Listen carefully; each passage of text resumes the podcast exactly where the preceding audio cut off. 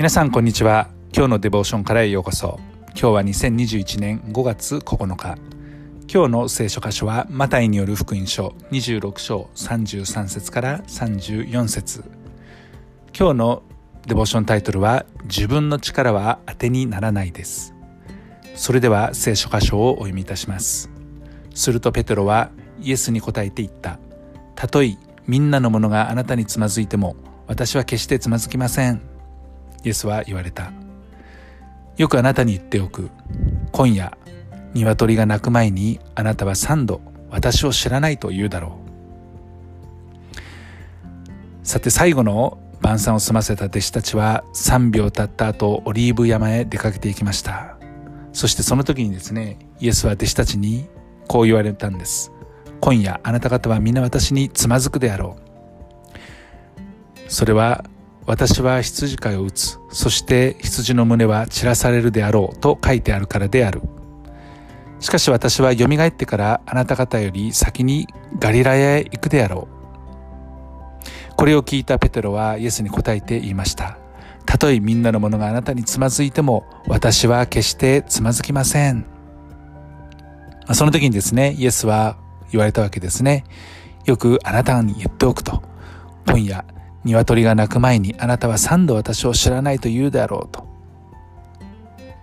それでもペテロはですね、たとえあなたと一緒に死ななければならなくなっても、あなたを知らないなどとは決して申しませんと。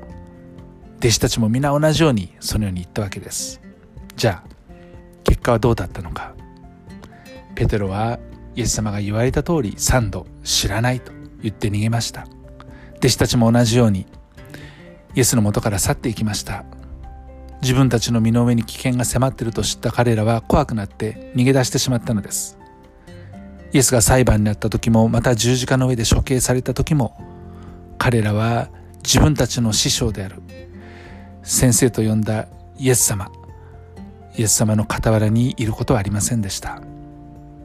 あんなに私は決してつまずかないと豪語していたのにもかかわらずそのように結果として彼らは去っていってしまったわけです。弟子たちの言葉ほど当てにならないものはありませんでした。また信頼できないものもなかったわけですね。